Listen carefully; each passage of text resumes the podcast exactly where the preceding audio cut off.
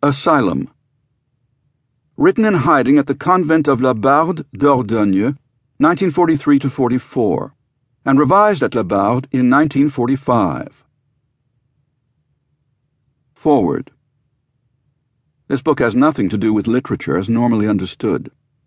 The circumstances of its composition preclude that from the outset.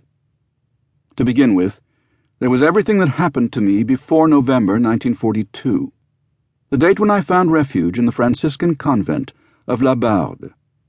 It was while I was in hiding there that two friends, Pierre Worms and the great writer Jean Cassou, who had himself just come out of prison, finally persuaded me to undertake the project.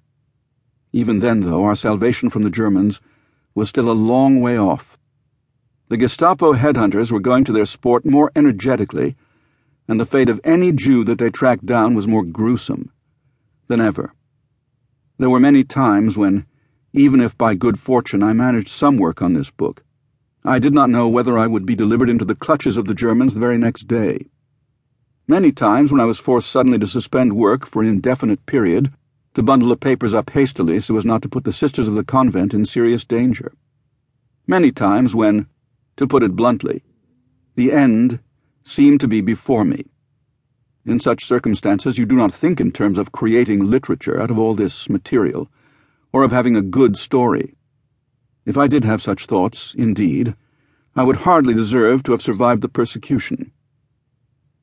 It may be that the way in which the words, the sentences, the pages of which this book consists have been put together is the result of a certain intellectual effort. But their content, their essence, has a quite different source. And that source is a profound emotional anguish. An anguish in which the wretched sufferer is able only to keep repeating the same stammering question How could it all have happened? Any answer to this question would have to address the guilty, all the guilty, and would entail an appropriate punishment. In this case, however, a true day of reckoning of that kind is highly unlikely. The more time passes, the less importance the world will attach to such a notion. People will have more important concerns than the responsibility for war crimes in general and the suffering of the Jews in particular. But that does not make it any less necessary to pose the question and to keep posing the question how could it all have happened? Even if all one may hope to achieve by doing so is to stir the conscience, the thoughts, the anger of just a few individuals. There is, too, an inescapable duty to bear witness, to play one's part, however modest that may be.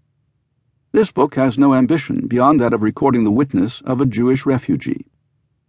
I have absolutely no pretension to be a historian. If I touch upon wider events, I do so only insofar as I experienced them myself. It would be wrong, too, to characterize the work as a memoir. My own life is only of importance to the extent that it was dragged into the stream of world events. The opposite of the case with a memoir. Besides, memoirs aim to be as interesting as possible. I have made no attempt to be interesting, only to be truthful. Nor have I been principally concerned with accounts of external events, even with a description of atrocities, but rather with the attempt to express an internal condition, a state of the soul. My deepest desire has been to portray the mental misery that the German persecution created in us Jews. Even among the survivors, many, so many, have carried on, but with their souls broken, maimed for life. I know that I will provoke the criticism in some quarters that I talk too much about Jewish refugees, as though nobody else existed, as though others had not suffered too. It is absolutely true that others, innumerable others, were made to suffer no less than we. And I have not failed to make mention of that. I myself happen to be both a refugee and a Jew, and one who bears witness must bear witness to his own personal experiences. But there is another point, too, and that is that whatever those others were made to suffer at least had some connection, direct or indirect, with the war. Their treatment at the hands of Germany was unprecedented and absolutely without justification.